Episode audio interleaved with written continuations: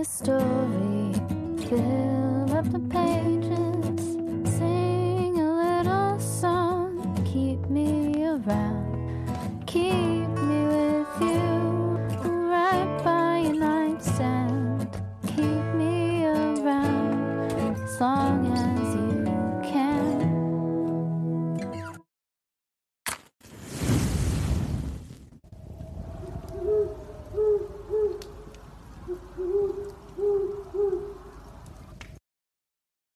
so this episode comes with some trigger warnings. We are talking about poison, so there's some murder and some plotting and things like that, and the vaguely horrible effects of poison.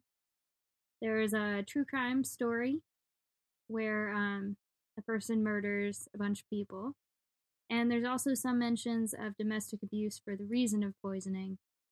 So these are all your warnings now. And it's going to be a good episode anyway, so thanks for listening.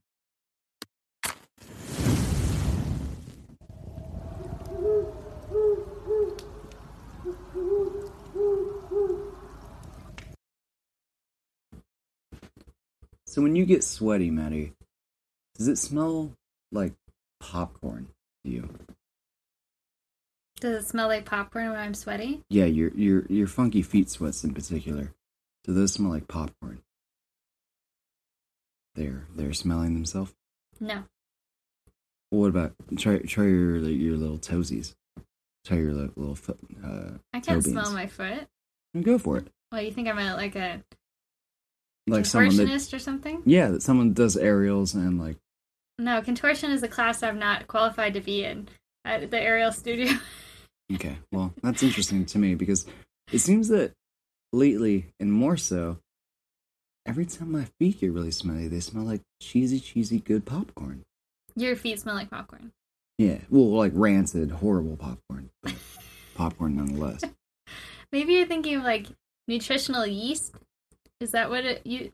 Maybe it smells like that. Which isn't that like uh, bacteria in and of itself? There might be. We it's a may living have, culture, yeah. yeah, we may have stumbled on a connection here. So if I was to like shave my feet leavings into some kind of like pan and leave it in the kitchen to dry it out, would that be uh, something you'd be amenable to? I I would be amenable to you not having feet that you need to shave things off of. I'm, I'm just talking about scraping my leavings. Sorry, not shave. Well, scraped, shaved, whatever. Maybe just wash your feet more or something. Mm. Not open to Get that. some scent-free socks. Yeah. Scent free is that a thing? Well, before we get into that, hello everybody, and welcome to another fucking fantastic episode of ADD Storytelling, the podcast in which we explore the myths and legends of our time, the past, the future, and the present. I guess that's redundant because I said our time, in no particular order, and sometimes with less than perfect focus. My name is Tucker, and I'm joined, as always, by our diaphanous, neurodivergent, and spectacularly radiant host, Maddie. How's it going today, Maddie? Um, I found out what my schedule will be with work, which is exciting. Fascinating. And also, uh, I started drawing blathers from Animal Crossing, which is also an exciting development. That is good. Do you want to lie and say you didn't did anything else today? I also did professional development for four hours. Fuck yeah, there it is. That wasn't a lie, but I'll take it. So, From 8 to 12 a.m. cool. So, what are we talking about today, Maddie? Today we're talking about elite poisoners, so people that are, you know, pretty well off that are involved in poisonings and poisoning people and are interested in poisons. So, the poisoning deep state, the Yeah. elites, the so ones that elite, have you know, we've got, you know, define elite for us, and, or for me specifically, and you know, by extent, the listener. So I put in elite as in like we've got a pharaoh, we've got um a sort of bourgeoisie cosmetic salesman, and marquise. Marquis. It's a marquise because it's a lady. Oh, It's got an S. Um, and it's, you know, like someone that was hanging out with the Sun King drinking fancy champagne and shit. Sun King being Louis the Fourteenth. That's right. French champagne, Indeed. that sort of stuff. So those are people that are in, you know, they're pretty well off. None of the popes. We None of the throw- popes. You didn't throw that in. Didn't throw that in. We can do a whole di- different thing about Pope guy. Oh man. I I focused on also f- women. So Yeah, Yeah. but that Medici Pope. Uh, all right. Teaser for probably a later uh, minisode, but we will do poisonous popes. 'Cause that's good. yeah. So our sources for today Yes. which, you know, we'll start with Cleopatra the Great, The Woman Behind the Legend by Dr. Joann Fletcher, and the Cle- Cleopatra Wikipedia. Uh, we've got Toxology and Snakes in Ptolemaic Egyptian Dynasty, The Suicide of Cleopatra by Anna Maria Rosso. We got Poison, The History of Poisons, Powders, and Murders Practitioners by Ben Hubbard. Is that the one you have in a physical form? Yes. That book is fantastic, and I recommend it to any listener. It has some of the best produced prints of fine art that I've seen in a contemporary book in a while. It's got good art prints. Yeah. well um, organized typography as well. Lady Killers, Deadly Women Throughout History by Tori Telfer, also a good one. Um, Cleopatra by Jacob Abbott from 1861. Actually, would not recommend that one. Kind of sucks. And Is then, it just because of like the male gaze on it? oh, it's it's rough. so then we've got meet uh, Giulia Tofana, the 17th century professional poisoner said to have killed 600 men by Hannah McKennett. So that gives you a spoiler of the people we're talking about today. So there's a lot to say about Cleopatra, and there's a lot to read about Cleopatra, and I read a lot more than I'm going to say today because it was pretty fascinating. And we're talking now about Cleopatra the seventh Yeah. pharaoh. You know, the one that everybody knows. Ptolemaic pharaoh. Yeah, Macedonian, etc. person. I mean, uh, now I feel like I should do like a super brief. I have even a brief cliff notes of her life, but I think I'm going to make it even briefer because we have a lot to talk about today. Run it down. I mean, the Ptolemaic period of Egypt is mainly just Greek. Greek, uh, what do I say, occupation. Yeah, I'm not going to talk about that. I'm only going to talk about her. She's the only important part to me. So, Cleopatra the Seventh was born 69 BCE from an illegitimate union of Ptolemy the Twelfth, and was not considered to be a great threat to rulers until she was chosen as co-regent in 52 with uh, Ptolemy the Thirteenth in joint rule. And then she expelled her brother and ruled alone for about two years. Then she had to be expelled from Egypt because people were upset she was ruling on her own. So they kind of supported the brother and kind of pushed her out. Mhm. And then she came back to Egypt when um, Julius Caesar came because she had some confidence that she could woo Julius Caesar, and then she did. She, as I have said several times while Maddie was uh, researching today's topic, uh, Cleopatra is a bit of a man sailor in that she knew how to read the winds on the man sea and know which dude to align herself with at any given point in order to really consolidate power. And she is my favorite person for that reason. Yeah, anyway, Julius Caesar came to the royal palace in Egypt and met Cleopatra. Was like, I want to put you back on the throne. You're pretty smart. She's like, cool. And then, uh, you know, they got together. She had his kid. He got assassinated when they went back to Rome. And then she stuck around for another month after that to see if her son with him, Caesarion, was going to be named the heir to the Roman thing. That didn't happen, so she left. Poisoned her brother who was on the throne in Egypt and then was like, okay, now I'm in charge of Egypt again. And then Octavian, Yeah. which is like Caesar's heir, hmm then goes down. Nephew, I believe. I don't know. Octavian and Marcus Antony went down to Egypt to avenge Caesar's death. Whatever. Big wars happened. And then Antony and Cleopatra met in 41 BCE and then had an affair. Ride that dude wind straight Um, into the arms of Mark Antony. as she had twins with him and another son. But Antony ended up marrying Octavian's sister. And then when they divorced, that started the last war, which is basically the downfall of The Ptolemaic. the downfall of Cleopatra and Antony. And then there's like a whole battle and blah blah blah. And eventually Sealed themselves in their tombs and all that jazz. Yeah, so Mark Antony, Marcus Antony ends up like committing suicide like sort of before she does. She gets caught and then she commits suicide. Presumably, there's Well, of then she dies by suicide.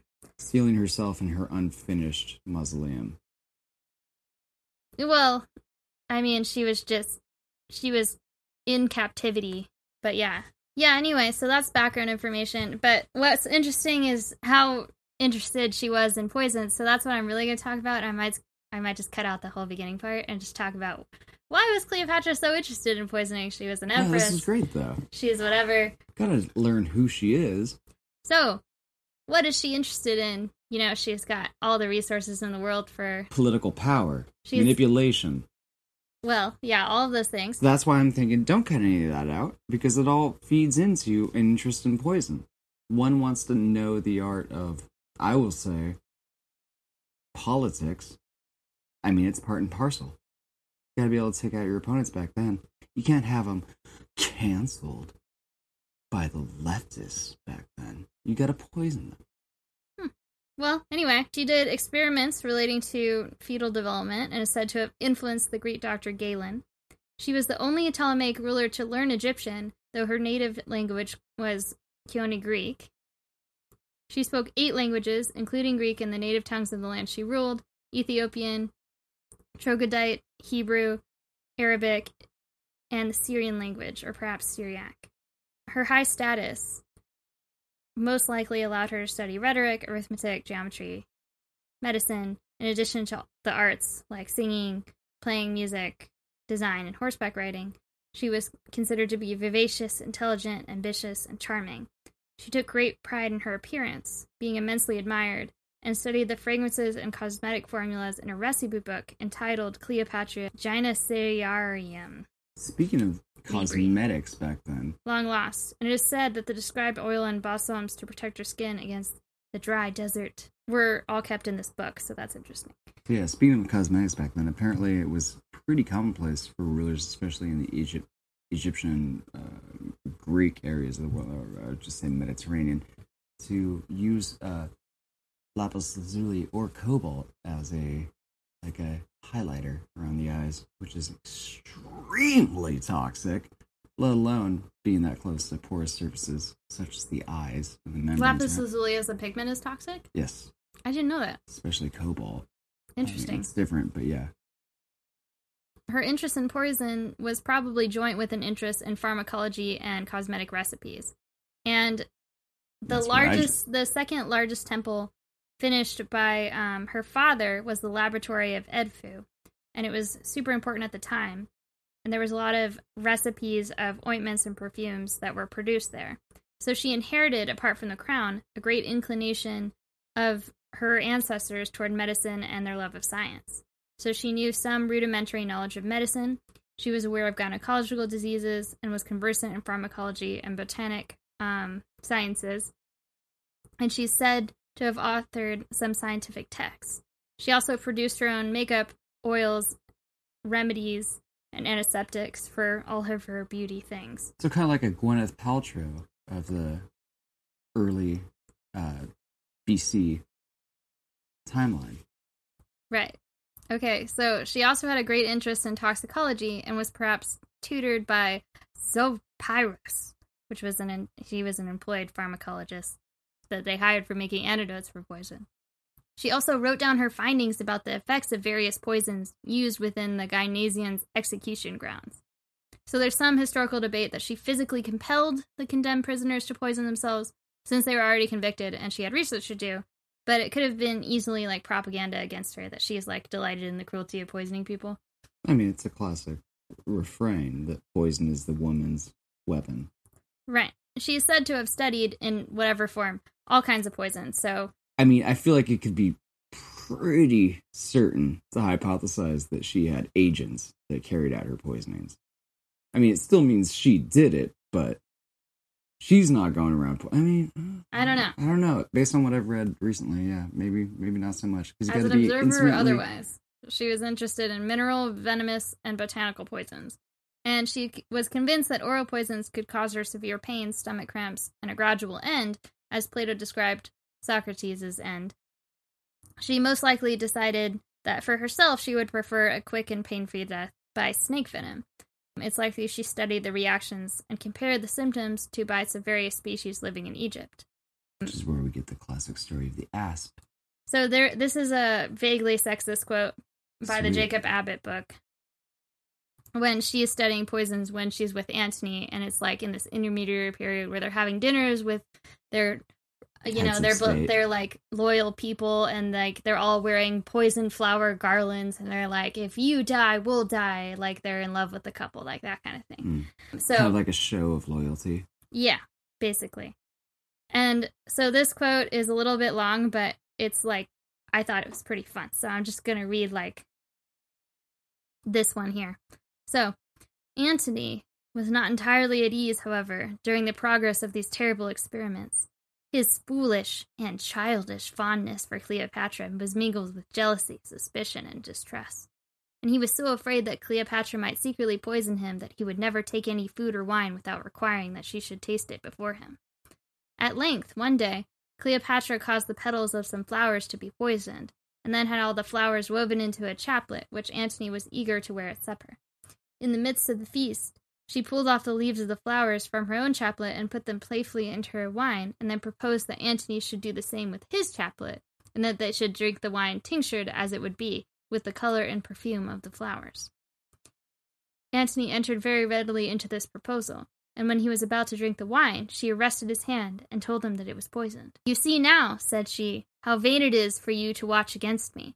If it were possible for me to live without you, how easy it would be for me to devise ways and means to kill you.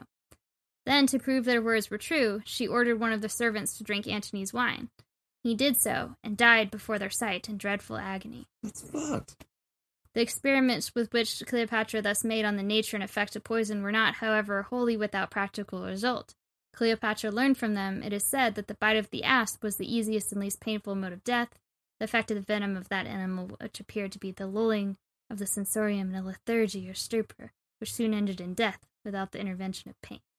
So, you know, they're saying like, oh, like she, that's like the legend is that she held an asp to her breast and died, but that's n- most likely not what happened. So you're telling me there was no snake? Well, I'm saying that the snake didn't have to. She didn't have to be holding a snake to her breast to die that way. You know, like if even if she was like, "Yeah, I want to use snake venom," she could have easily gotten snake venom like earlier and like kept it or whatever. Would you be able to drink snake venom for it to be efficacious? No, no, no. You got to do it intravenously. Yeah. So you gotta you gotta inject it in some way or like stab yourself with it in some Or way, just cut your vein and pour the snake venom onto it. something like that. I mean, that Yeah. would be. there's lots of different ways that you could do that, but you know.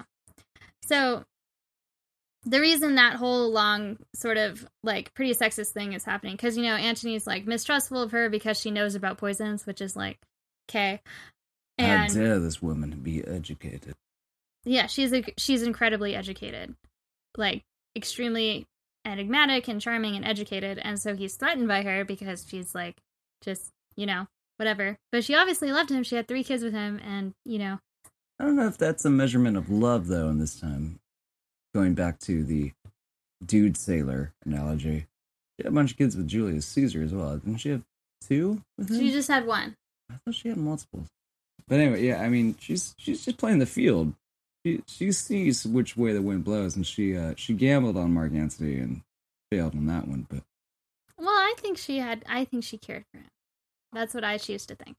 Okay. But you know, whatever. I. It was very like. Yeah, I don't know where he got his research, but it, it was like.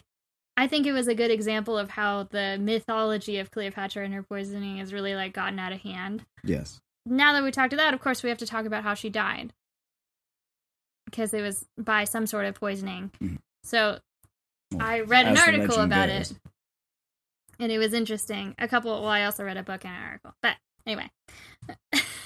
so Humble brag. we're going to talk about the death, the mythical death of Cleopatra and her dying. Mythical or legendary?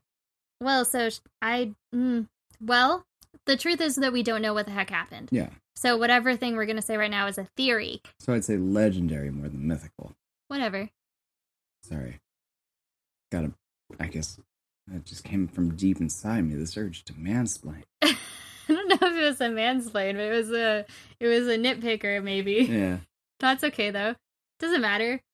Is you know, it's specious in some way. Yeah.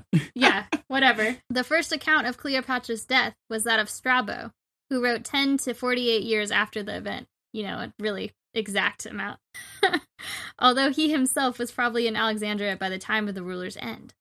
He also proposed two accounts. She put to herself to death secretly while in prison by the bit of an asp or by applying a poisonous ointment Could which one could be thing. one and the same. Yeah. Yeah. hmm Adrienne Mayor, author of Mithridates' biography, The Poison King, holds that Cleopatra would have taken a high dose of opium as a sedative and then succumbed to a cobra bite within about a half an hour. That sounds. I'm I'm gonna subscribe to that one. That sounds pretty good. I mean, she would have been sedated and calm, feeling no pain Yeah. when would- the cobra know- venom slowed her respiration and she breathed her last and died. Yeah, with her uh, knowledge of toxicology, that would probably be the way I would do it. Yeah, and then there's some arguing about like how long it would actually take for her to die, which I'm sure is like, you know, okay.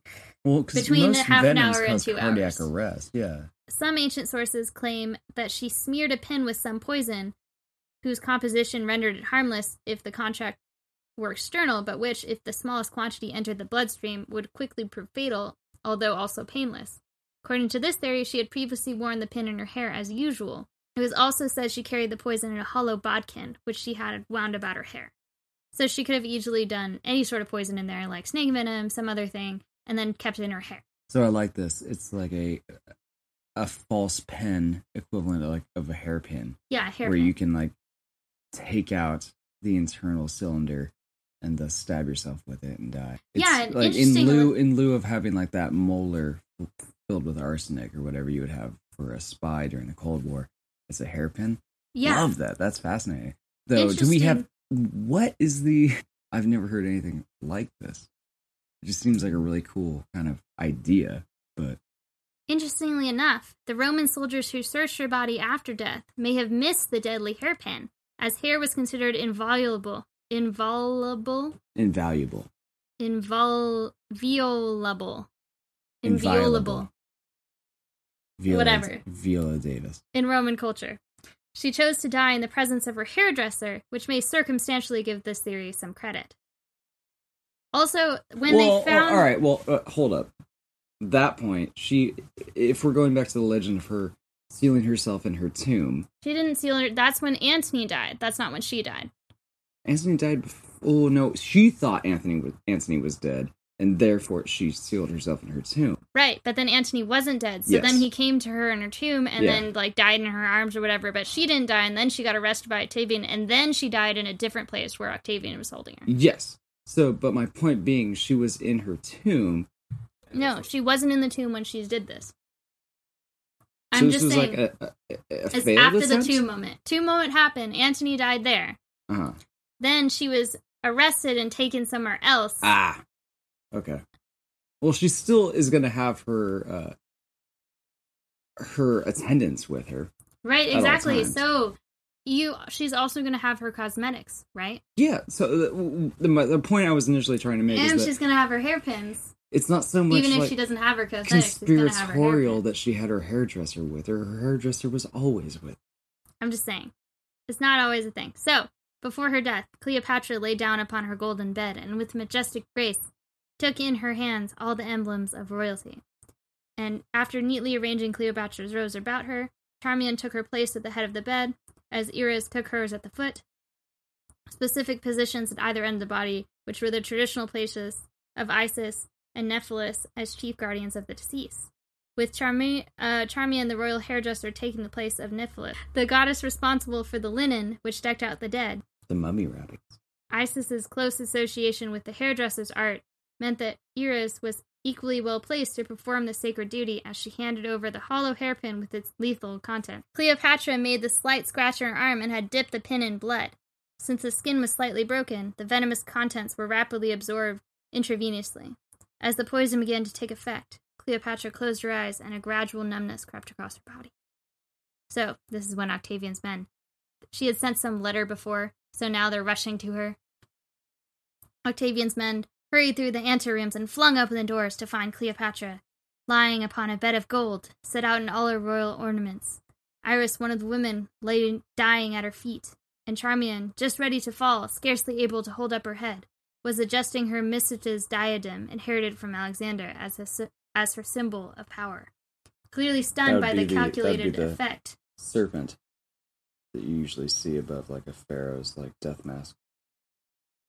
Clearly stunned by the calculated effect of the staged managed sight before them, one of the men asked angrily, Was this well done of your lady, Charmian? Extremely well done, she answered defiantly with her final breath, and as befitting the descendant of so many kings. So now we got exact quotes. Well, so the yeah, so there are quotes from old sources, right? This is a combined source that I got that from but they're pulled from other sources. That was like a biography of Cleopatra that I read that from.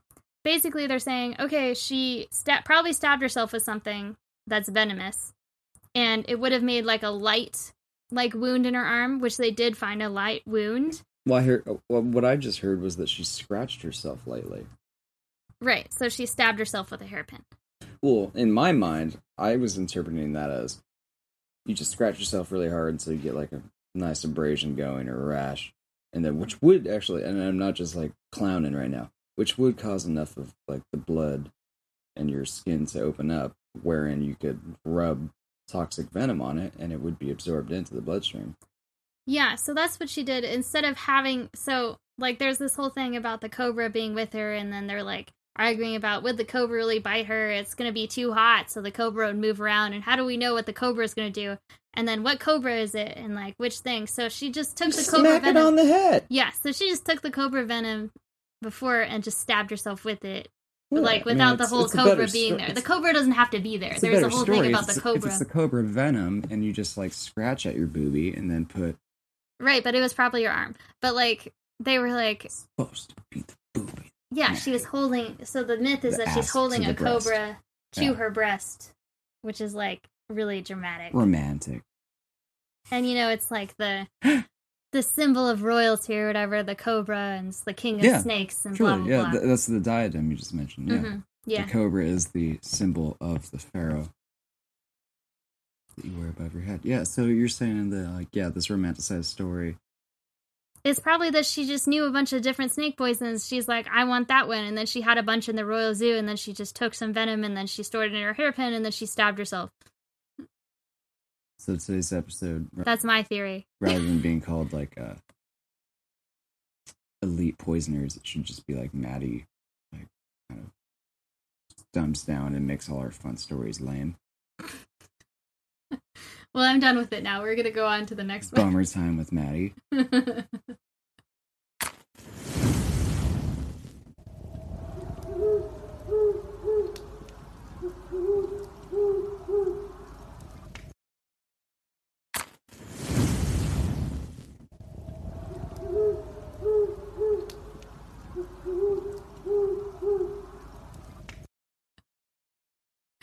Yeah sure.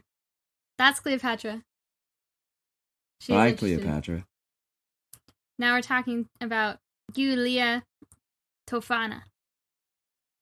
Setting this the is stage. italian This is Italian. woo Renaissance all right Italy. let the marinara 1700s. flow. Basically a crapshoot for women in marriages. Domestic violence was unpunished, and divorce was not possible for many in this highly patriarchal conservative society. wait are we talking 1700s or new jersey today oh Wow, damn. Sorry. Shots fired. Hot take. Okay. Hmm. Women had very few rights and less employment opportunities, so many were left with the choices of getting married to whomever, engaging in sex work for independence, or becoming a widow. And you I'm sorry, obviously once again, my question still stands.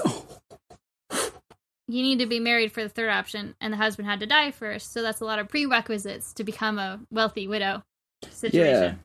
It seems like one of those like checklists of um, prereqs that I would look at when I got really excited about like a job or a career path. And the moment I saw it, I was like, eh, mm, nah. I'll just stay just a victim of the patriarchy. Giulina. Tofana made her work from these aspiring widows who wished to have their husbands die from a painless, yet fatal, illness. Her own mother was previously executed for killing her husband, and it's rumored that Tofana got her poison recipe handed down to her from her mother.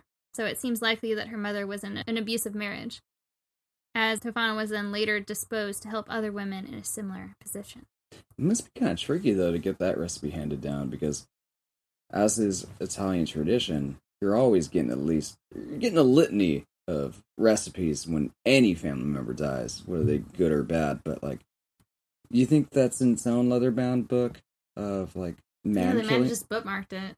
Bookmarked this one's for man killing. The other like, ones are for you know, this marinara and lasagna. Yeah. Okay. This one's for diddlini noodles. This one's for disposing of boys. They're both She in the D. um, She was known as a someone to turn to when a wife was in troubled circumstances. Her daughters were also then adopted into the business as they got older. So she had two two daughters of her own. So her poison business was a facet of her cosmetics business in Naples and Rome. The poison could be sold in a powdered form and casings that would go unnoticed on a fine lady's dressing table. I like that through line between this. Was that intentional between this and Cleopatra? They were both cosmet. Yeah. Yes, Maddie's both nodding. hidden cosmetics. Uh huh. She also later sold It's her almost like a signature lot of the things in our makeup are poison, Well, and no. that we're only recently you in the last it. couple hundred years addressing that and dealing with it. well, there's nice things now. Yeah. She also later sold her signature poison, the aqua tofana, in liquid form and under the name of a popular acne treatment for the time, Manna of St. Nicholas of Bari. I want to rant more. It's almost like the patriarchy has forced women for centuries to put poison on their face to be quote unquote attractive.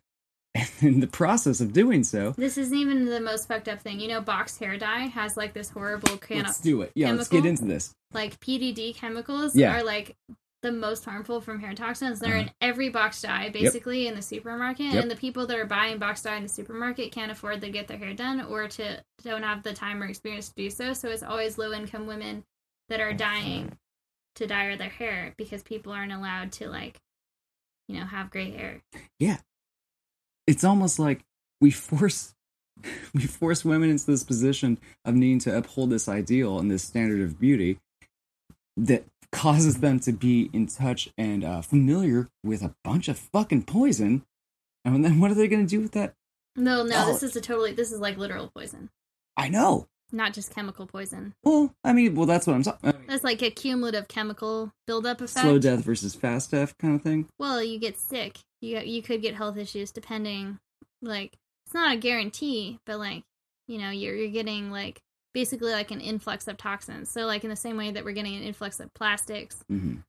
you know And then it builds into the whole narrative, though, of like poison is a woman's weapon. Ah, I hate it all. It sucks.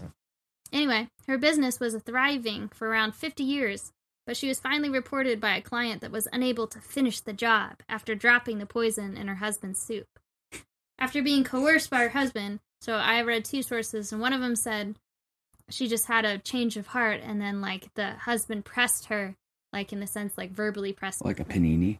um, and she spilled the whole story. And then the other article I read was like that he beat her until she told him. Yeah. So you know probably it's probably somewhere in there. So I said coerced because that says both. Yeah, but then you went on and told us. Yeah, so either way. After being coerced by her husband, the story of her purchasing the poison at Giulina's shop came out in 1651. Papal authorities in Rome then came after Giulina Tofana.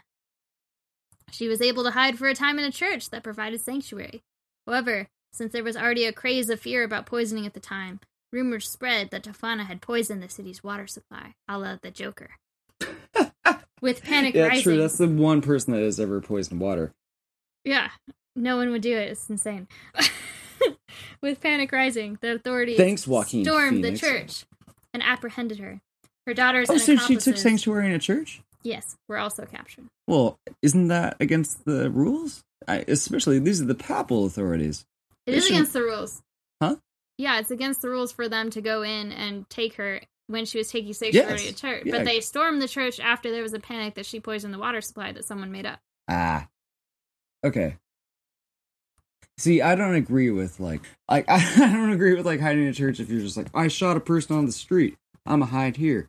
But like if we're just saying like, hey, the town's being bombed. Let's hide in this church. They can't bomb it because of, you know, ethics and morals. That's good. But yeah, in this case, if they think she did poison the whole town's water supply, yeah. I think But she take- didn't. They I know, that up. I know she didn't, but she has been poisoning people, yes? She's been selling poison to people that are trying to escape abusive marriages. Okay, here we go. Upon capture, she was tortured Natural. and confessed to having sold poison to kill more than 600 men throughout Okay. her career. Well, then big fucking asterisks on this whole story, Maddie. It's unclear how much of this is verifiably true. Maybe that's just how many she sold, but some people never went through with it, or the numbers could have been exaggerated under duress because Or she, she was, was being tortured. straight- She was being tortured. yes, So she, She could have have- just said that. she may have not done anything at all. I this mean, might be a person that was entirely innocent. right. So there's that spectrum. I'm. I think she probably sold some poison, but I don't know if it was 600 poison. I don't. You said this was in the 1600s. 1700. So, yeah, I don't know. I think they just scapegoated someone under torture. I feel like I, I'm about to believe this if like she set up some kind of like order of the like feminine pestilence, like that carried on She had a little work. group. Yeah, but I mean, also, people. What are we? Mm, we're learning about other shit, like in catty groups right now from history. They'll just like flip on one another. Yeah. Yeah. Huh. Uh huh. I, mm, So yeah, maybe she's hard-pressed. not guilty. Who knows? Her confession.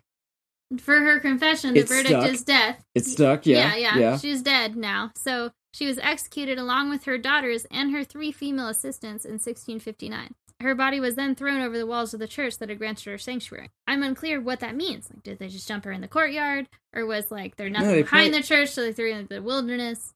Like, It's one of two things. They either hucked her into the moat, or there's no moat in a church. mm, some churches do be having moats, but more likely than not, most latrines were cut into the sides of churches, especially large ones, in which the uh, the uh, you know I- I'm gonna call them shitters. Sorry, young listeners. I know this has been pretty PG. You started the podcast with the word "fucking." I know. Uh, but in which the shitters are placed along the sides, the walls of the church, especially if it's like so a, she's thrown over the walls. she's thrown into the poop pile. Over the wall, though. Yeah. So why would it be outside the wall? So that's what I'm saying. You don't know if they're throwing her into the church where she was holding, or they're throwing it out from that church. No, they're definitely throwing it out. Okay, so then that wouldn't be in the shitter. Yeah, the what- the shitters the shitters outside. No, the know. shitters are along the walls of the church that poop out into it. They're gutters that run out of the church, out of the castle, out of the encartments of the. Well, that's just confusing. I don't know. The whole thing's confusing. They threw her out with the refuse. They put her in the shit pile. Yeah, it's not great. Um, also, some of her later accomplices were also bricked up in Palazzo Pucci's dungeons and left there to die. So that's great. A la, like fucking Oh. Edgar Allan Poe bricked up to die. yeah, that's a whole thing. But usually, that's wait, where? Palazzo Pucci's dungeons. Okay, in the dungeons it's differently because there are uh, a lot Um, of monks that would have themselves bricked up, so to like undergo uh, like a fast and just uh, kind of you would be cut off from all worldly, like you wouldn't be able to speak to anyone, enjoy anything, or like deal with anything other than just reading and meditating on the Word of God. And so they'd be bricked up into these little holes where you would just be able to slip them like a plate with bread and a, a single bean. Yeah, so they just bricked him up and murdered them. Yeah, she didn't get the bean though. No, it's just um, She's got some bricked up. accomplices. Funnily enough, also in Renaissance times, the name of the poison Atropa belladonna got its name. Women in Italy would use belladonna eye drops to dilate their pupils and give themselves a doe-eyed appearance. Belladonna means beautiful woman in Italian. So I feel like they would look unwell in this day and age. Like, I wonder if there were like adverse effects to like putting literal poison in your eyeball. There's only one way to find out, Maddie.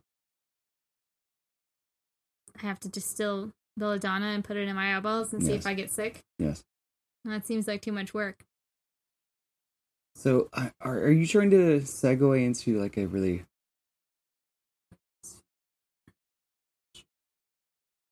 No, I just thought that was interesting. Now I'm going to talk about the poison that she's famous for, the Aquana Tofana. So, it's described as a clear, harmless looking liquid, needing only four to six drops to effectively kill someone. Early symptoms were slight. You could presumably poison the victim in doses to further mimic a lasting disease. Yeah, that's still a common technique. Administered in wine or tea or some other liquid, the first dose would produce exhaustion and weakness. The husband would find these symptoms innocuous and therefore not call in medical help. After a second dosage, Which was so readily available back then. the symptoms became more pronounced, and the victim would experience stomach issues, vomiting, and diarrhea. After the third dose, the victim would decline and feel it necessary to put his affairs in order, which is great for the widow that is aspiring to murder him so that she would then have his wealth and also independence from the horrible abuse, most likely, that he's doing. As Chambers' Journal wrote in 1890 of the poison, a third, Tis shitty. a third dose would prostrate even the most vigorous man. The doctor would be completely puzzled to see that the apparently simple ailment did not surrender to his drugs, and while he would still be in the dark to its nature, other doses would be given until at length death would claim the victim for its own. To save her fair fame, the wife would demand a post mortem examination. Result nothing, except that the woman was able to pose as a slandered innocent, and that it would be remembered that her husband died without either pain, inflammation, fever, or spasms. If after this the woman was within a year or so formed a new connection, nobody can blame her. That's the quote. So it's been suggested that the main ingredient of the poison was arsenic, though belladonna, antimony, lead, and cantharidin have also been reported to be a part of the mixture as well. I feel like that might disguise the arsenic a little bit if they had all this other stuff, like make it less the primary ingredient, since apparently arsenic has this sort of distinct smell or something. Which is well, why it tastes the- like almonds. It smells it like smells something. like almonds. Tastes and smells. Yeah. Which is something why it's the like most almonds. commonly used poison in ripping. But the the corpse also possibly smells like something sweet and You- yeah, that's what I'm saying. Yeah, they will still exhume corpses like a couple years after their death to determine if it was arsenic poisoning. There, Right. there have been numerous people throughout history that have been convicted of poisoning their spouses based on the exhumation of a body well after the death. Right. Also, the lovely, existence lovely of this particular poison was totally not known to authorities until Tofana was arrested. So I feel like they found out about this poison that she was using and the way that she sold it, which was in those little bottles with the St. Nicholas on it. Like, whatever. Or they found out about this new poison, saw this groovy chick, said "fuck her," and all her friends were like, "Yeah, she's a bit of a bitch." And like sometimes she talks about Toby, and she's like, "I don't, I kind of wish Toby was gone." And the authorities were like, "Yeah, let's fucking throw her over the wall into the shit pile." And then they justified it, being like, "We just learned of a new poison. It smells like rose petals and almonds, and kind of like rocky road." She's definitely guilty. That's why we threw her into our shit heap. Okay, well, last I'm gonna say this woman was fine. I, I, she was definitely cool. She got tortured. That sucks that she got tortured. I, I so you know what? The problem is is that people A abuse their wives. Huh? Don't abuse your wives if you don't want to get poisoned. That's what I'm saying. There was such a market for her to have a business for 50 years, even if she was selling cosmetics and poison, because you guys were fucking messing. You pointed at me. Men were fucking it up. That's fair. I'll take that point. It's- you know what do you expect? And you know what? Who had the last laugh? Men, because they tortured her to death and threw her over the goddamn church. Yeah, and who are still making more fucking money than me? Men, whatever. Ah! Okay. Last one. This one's a straight up murderer though. She's not any she's just like a she's just a murderer. so like the other two it's kind of like eh, they're interested in poison. They made poison happen. They did some poison experiments, blah blah blah. That is responsible for poisoning of things, probably. This one's like definitely no, she just poisoned people. She's just a poisoner. So that's interesting too. True crime time. Second trigger warning. This is real true crime. Okay, here we go. This is. Gwyneth Paltrow was born 1959. That's she's a lot older. She's younger than my parents. So That's true. But her Um, jade egg makes it hard to tell. Marie Madeleine de Aubray, the Marquise of Brinvilliers. The lady was the precursor to the affair of poisons, which sent shockwaves through the court of Louis the Fourteenth. You know, Sun King, great powers, high heels, big portraits, the whole business. Fuck the whole country. Anyways, her tortured oblivion. confession implicated the use of poison by other nobles within his court and sent him on a rampage to figure out who was poisoning him. But we're going to talk about the lady herself, how she got caught for poisoning, because she definitely did it. She was super poisoner. anyway, Marie Madeleine was born in 1630 as the daughter of a civil lieutenant in Paris. She was significantly well off and thought to be quite precocious. Her handwriting was flawless and contained very little spelling mistakes, which is apparently rare for women at the time because they were not properly educated, unfortunately. She was married off to a wealthy dye merchant, Antoine Gobelin. a wealthy what merchant? dye merchant, as in like okay, yes. clothing dyes. Ironic, no? Uh, She's a merchant of death. Antoine Gobelin at the age of 21. So it's hard to say if they were in love, but both of them were at least polyamorous because they both took lovers at the beginning of their marriage. Not that hard to say that they were in love. They probably weren't. They probably weren't. Not, and dear listener, not because of the polyamory. That does not signify a lack of love, but just because it's uh, what like uh, mid nineteenth century France. Yeah, and who knows how old? It doesn't say how old this guy was. She was 21. Yeah, yeah, He's yeah. probably, When we only 40. have one person's age, I'm gonna say they're not in love. I would say polyamory in general is just like a lot of communication and understanding. Yeah. Whatever. Anyway, it's hard to say if they were in love, no, it's not. but their lovers were known to all and it was vaguely scandalous. hmm Marie's lover was an army officer, Godin de Saint Croix, and he sounds like a full blown Mr. Wickham type. Terrible with finances, dashing and handsome, and a total leech of all wealth and status from his lady love. That was a Pride and Prejudice reference. Ah, okay. That's that was gonna be my next That question. was for Mari. I love you, Mari. Hello, my love. Okay. Yes, I shall go buy you a pack of Cheetos. Ah, they said these cost thirty-two dollars. Hmm.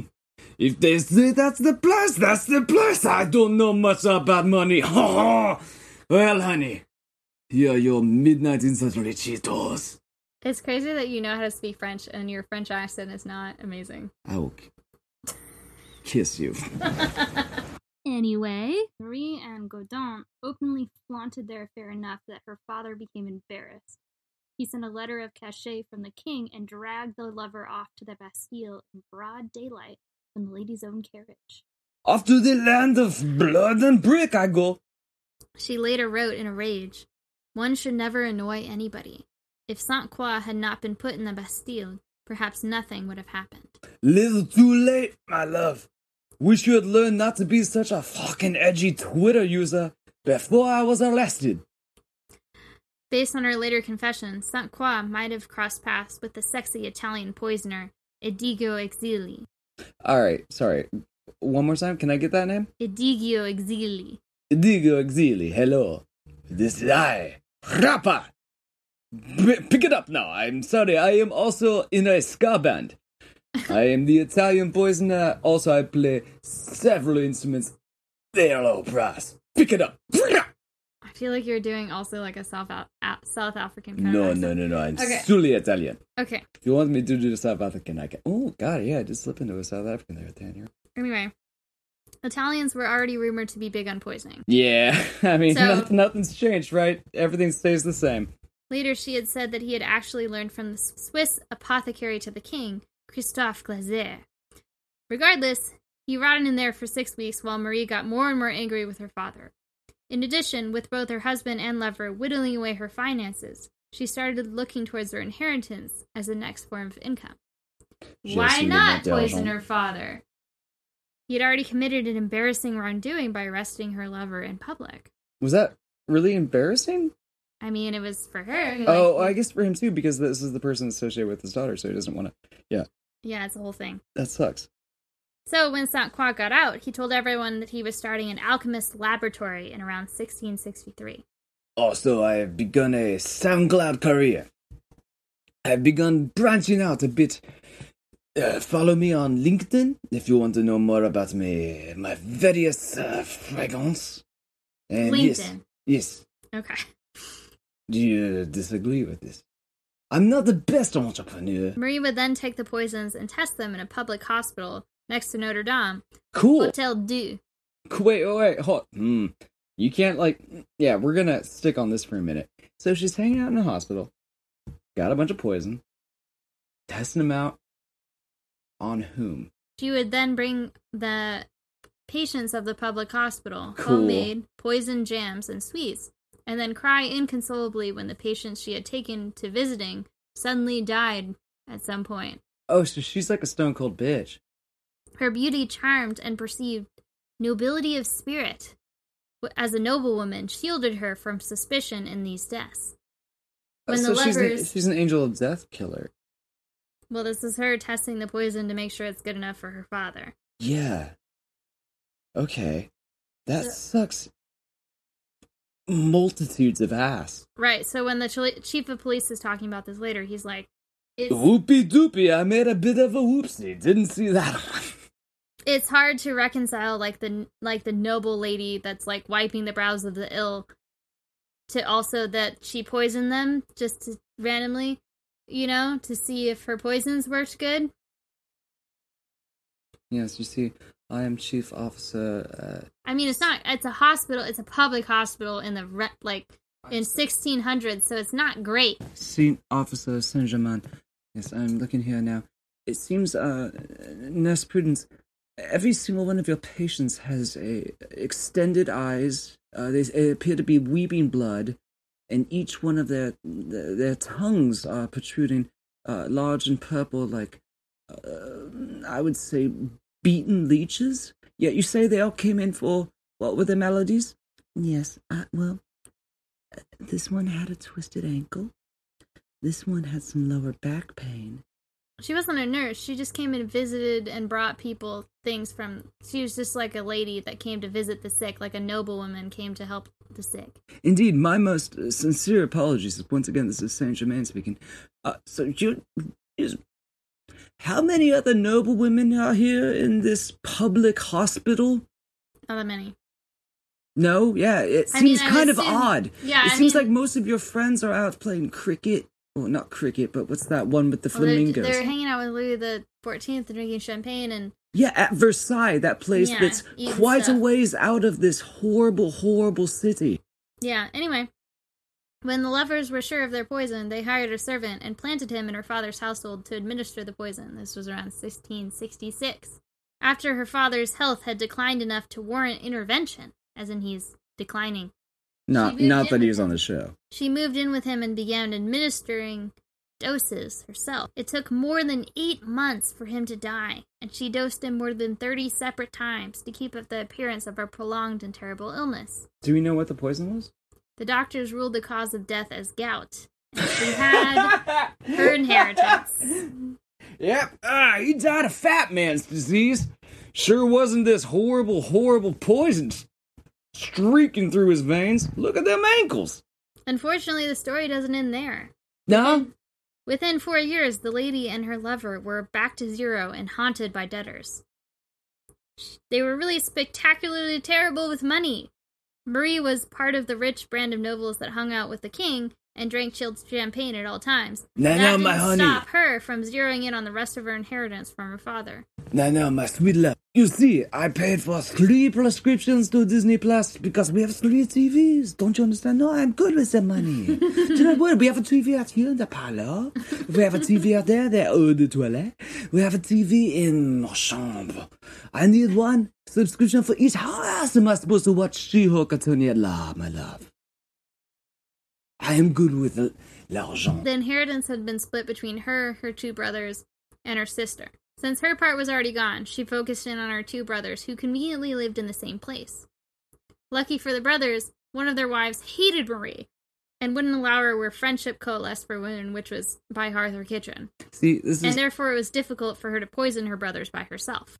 there's always a crossroads in every episode where I say to myself, I want to know more about that story. I want to know everything there is to know about. Was it a sister-in-law or Sister-in-law Yeah, of the older brother her- hated Marie. I want her story, especially at this time. Luckily er, for Marie, though, like navigate, like orbiting the court of Louis the Fourteenth, and this chick was just like, my sister-in-law is a fucking bitch. She's definitely poisoning poisoning people. I want to know her story. well, she doesn't know that she's poisoning because right now she she's knows. right now she's only poisoned her father, and like she didn't come into under suspicion in the hospital. It was like looking back that they were like, oh, a bunch of people died in the hospital. That's So- what I'm saying. But yeah, the whole looking back thing. Meanwhile, when people are looking back, this person was like screaming for six years, she's poisoning people. And everyone's like, oh, oh, you woman. Huh, surprised you don't misspell things more often. So, luckily for Marie, she found an extremely creepy servant that went by the name of La Chaussee, who already had a criminal record and had worked for her lover, um, Saint Croix, before. Yes, I'm La Chaussee. La Chaussee patiently poisoned the brothers for months, using both a reddish and clearish poison water. Yes, I call this. Poison waters. No. The older brother passed wait, away. Wait, let me do my bit. okay, sorry.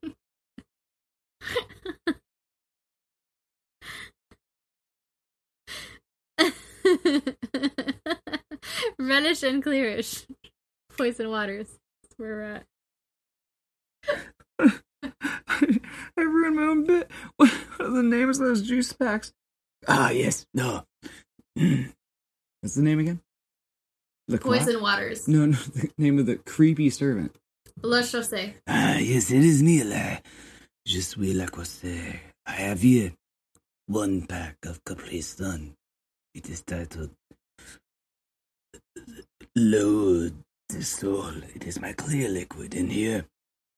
Very berry soiree.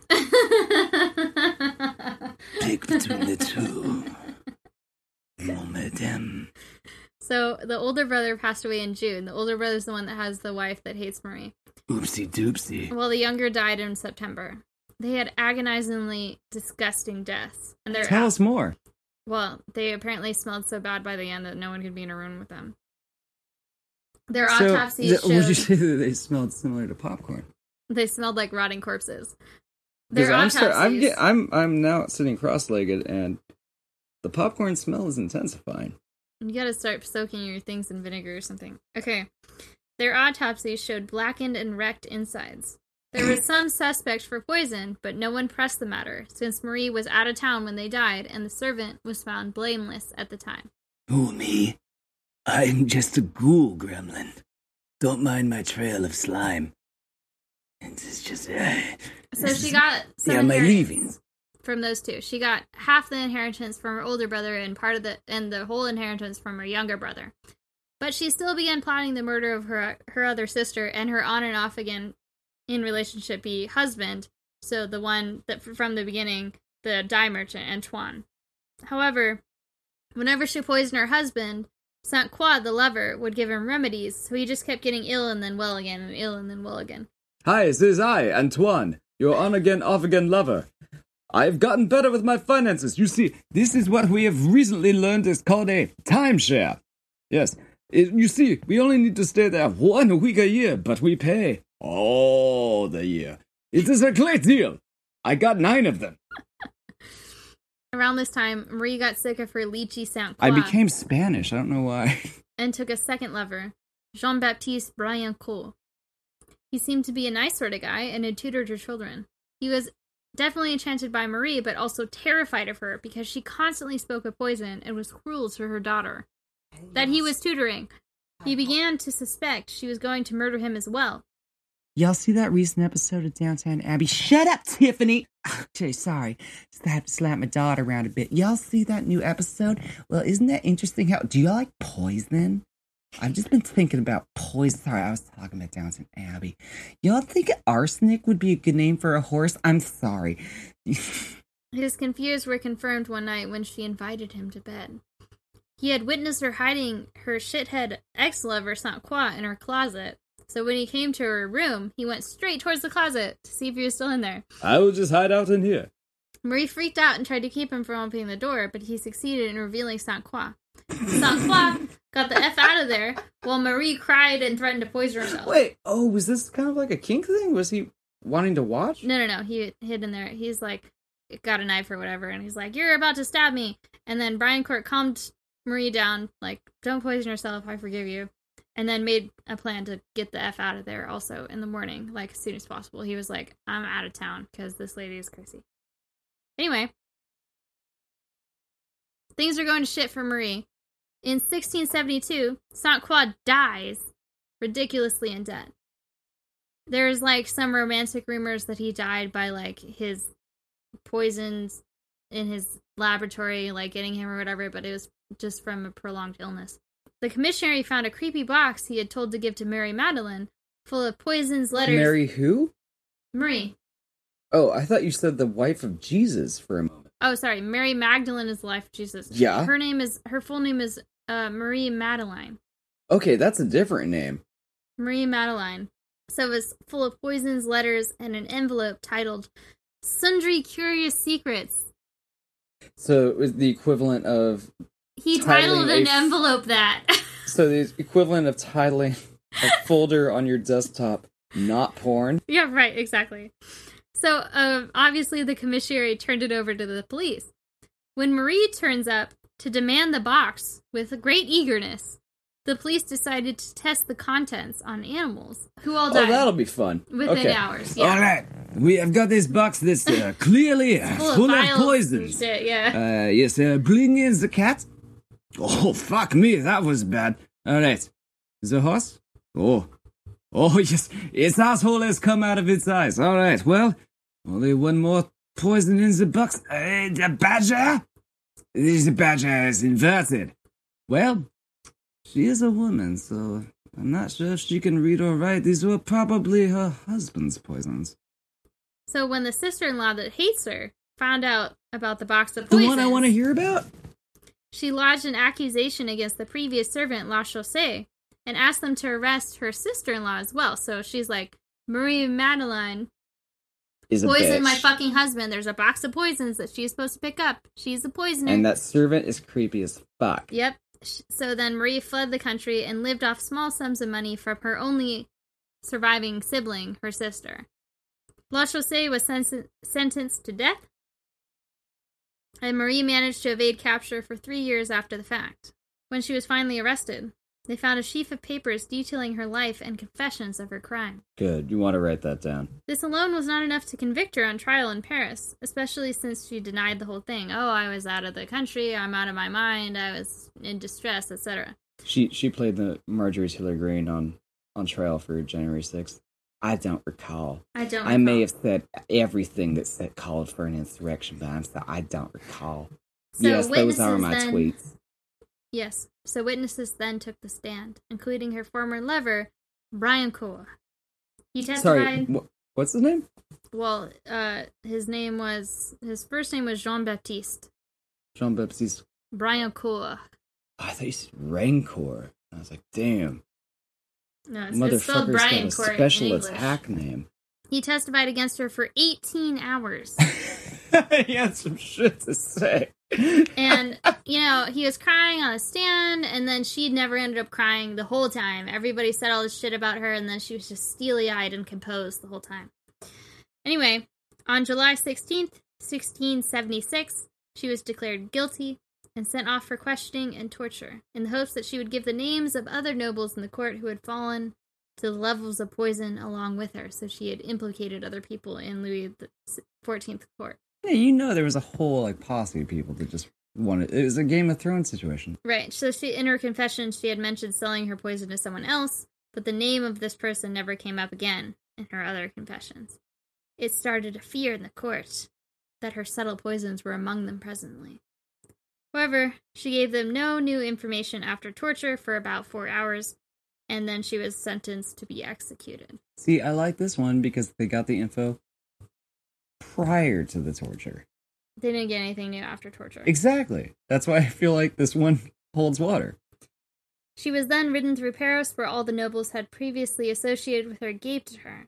At God, their that's gotta be destination at last, she knelt and recited her confession. So there's, you know, the parade of shame, shame, shame, a la Cersei, Game of Thrones situation. Was she also nude? She, well, She get a cool pixie cut. I don't think so. I think she just had like, you know, just shitty clothes, whatever. Um, so her confession. I confess that wickedly and for revenge, I poisoned my father and brothers, and attempted to poison my sister to obtain possession of their goods. And I ask pardon of God, and of the king, and of my country's laws. She was then beheaded by sword, and her story lives on in a sultry manner that she had poisoned for love. Apparently, the crowd watched the immolation of her body with great interest and solemnity. So they cut her head off and burned her. Yeah, right. So they burned her corpse after they cut her head off. And she had a nice, you know, she had a priest for final rites and all that. He was with her the whole time. So how does her s- story live on in a sultry manner?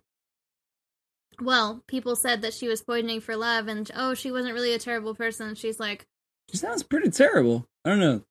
I guess history has not been kind if it was initially remembered in a sultry way.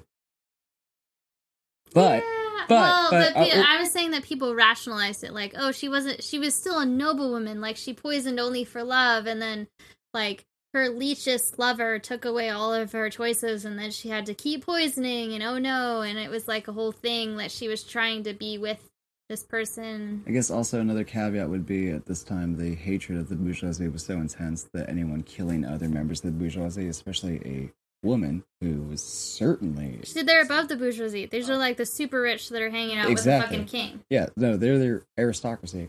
So They're a the woman who is certainly a victim of the patriarchy could be seen as a folk hero if they're killing the patriarchy. Yeah, I see how you could spin it. You can Totally, spin yeah. it. And she was also super charming and beautiful and smart. So it was like a thing where no one really suspected her until she be- started becoming pretty unhinged.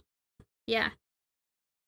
Like she got through all the people at the hospital and her father and two of her brothers. I mean, ask Before- ask steps er, or sister in law and get back to me.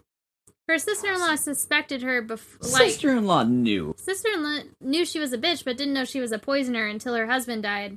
And then even still she didn't know for sure until the box of poison was found after her lover died. We perform a seance right now and get that sister-in-law up in here.